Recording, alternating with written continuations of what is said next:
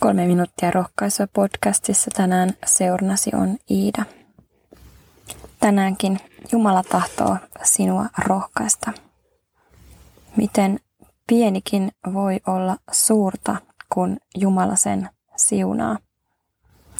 Tämä asia mulle kirkastui, kuin luin kaksi eri henkilöhaastattelua. Toinen kertoi Maijasta, jolla on 13 lasta, 132 lastenlasta ja 100 lapsen lapsen lasta. Tämä on kyllä koskaan suurin kuulemani lasten lasten ja lasten lasten lasten määrä.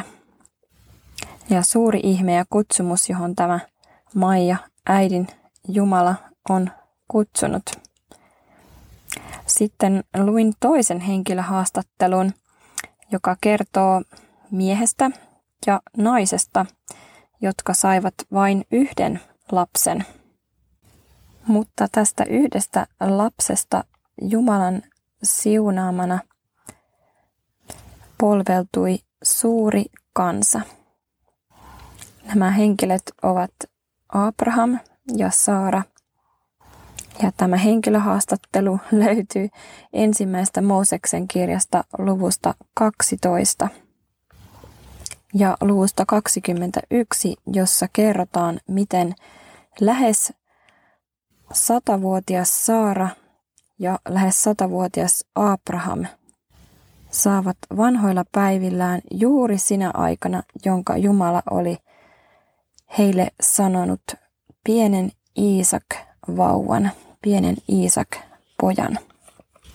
Ja Jumala lupasi Abrahamille, niin minä teen sinusta suuren kansan, siunaan sinut ja teen sinun nimesi suureksi, ja sinä olet tuleva siunaukseksi. Ja minä teen sinun jälkeläistesi luvun paljoksi kuin maan tomun. Jos voidaan lukea maan tomu, niin voidaan lukea myöskin sinun jälkeläisesi.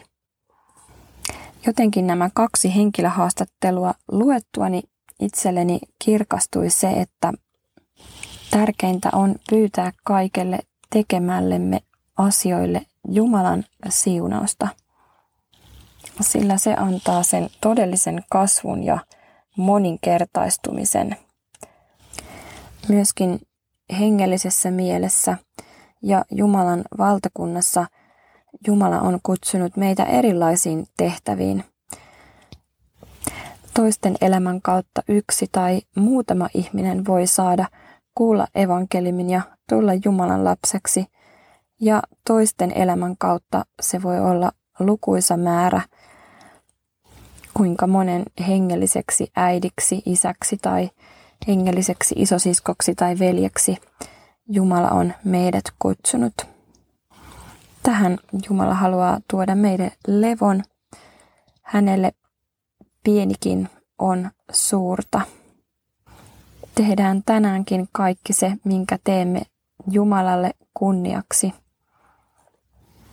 Siunaa Jeesus tämä päivä kaikki työt, tekemisemme ja kohtaamisemme.